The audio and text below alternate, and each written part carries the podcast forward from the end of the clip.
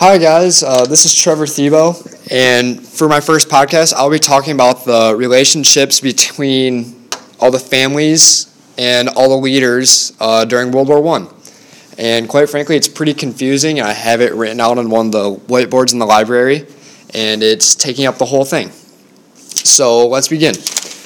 Imagine not only being mad at a relative, but also having to battle them in a bloody, deadly war like World War One. And that's how it was for these families at the time.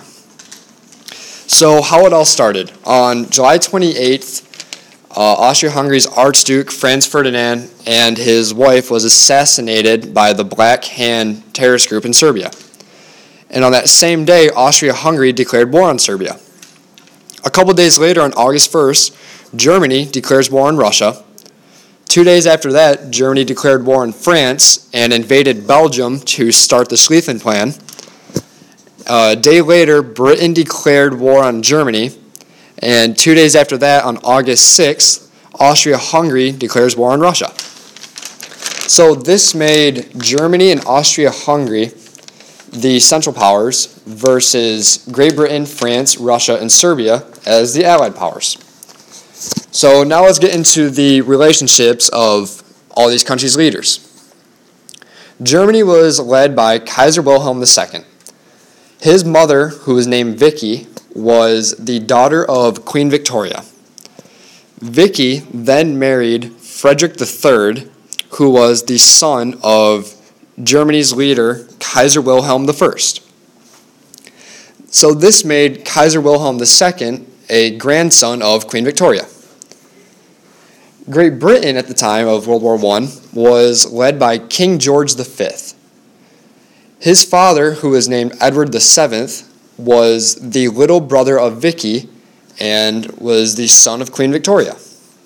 So, just like Kaiser Wilhelm II, this made King George V a grandson of Queen Victoria. So, that made one of the leaders of the Central Powers in Kaiser Wilhelm II cousins with one of the leaders of the Allied powers, King George V. So, now let's get even more complicated. Russia was led by Tsar Nicholas II. His mother, who, excuse my pronunciation, was named Maria Fyodorova, I think that's how you say it. Uh, and she was the sister of King George V's mother, Alexandra of Denmark. So this made Tsar Nicholas II and King George V first cousins. Tsar Nicholas II also had a wife who was also named Alexandra, and she was another grandchild of Queen Victoria. Her mother, who was named Alice, was Queen Victoria's third born child. And these two countries didn't really have anything to do with World War I, but it's still pretty interesting.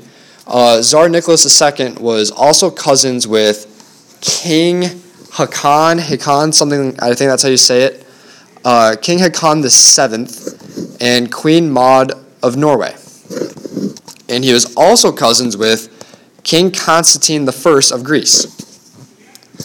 So we all remember the Willie and Nikki telegrams that we read uh, towards the beginning of the semester. And uh, we remember how those two talked so formal and how they decided to play dress up during the parades of World War I and all that stuff. And they did that because these two were also related. Both of them were great great grandsons of Tsar Paul I, who ruled Russia 100 years before those two were even born. Wilhelm II's great aunt, uh, Charlotte of Prussia, was Tsar Nicholas II's grandmother. So that made Kaiser Wilhelm II and Tsar Nicholas II third cousins. Kaiser Wilhelm II was also first cousins with Tsar Nicholas II's wife, Alix of Hesse. So I'm the one explaining this, and even I'm confused with all these family relationships. So you're probably wondering why did this all happen? Well, at the time of World War I, and even hundreds of years before that, and even sometimes currently, European uh, royal families would intermarry their children between countries. And they did this for a couple reasons. One, to maintain power within the European continent, and two, keep their alliances strong. However, as we all know, the alliances of World War I ended up crumbling, which eventually caused the war. And this, quite frankly, made uh, probably a family reunion between these families pretty awkward. And that's all I have to say about the topic. Um, I really hope you guys enjoyed this very complicated topic and confusing podcast. So, yeah, I'll talk to you guys later.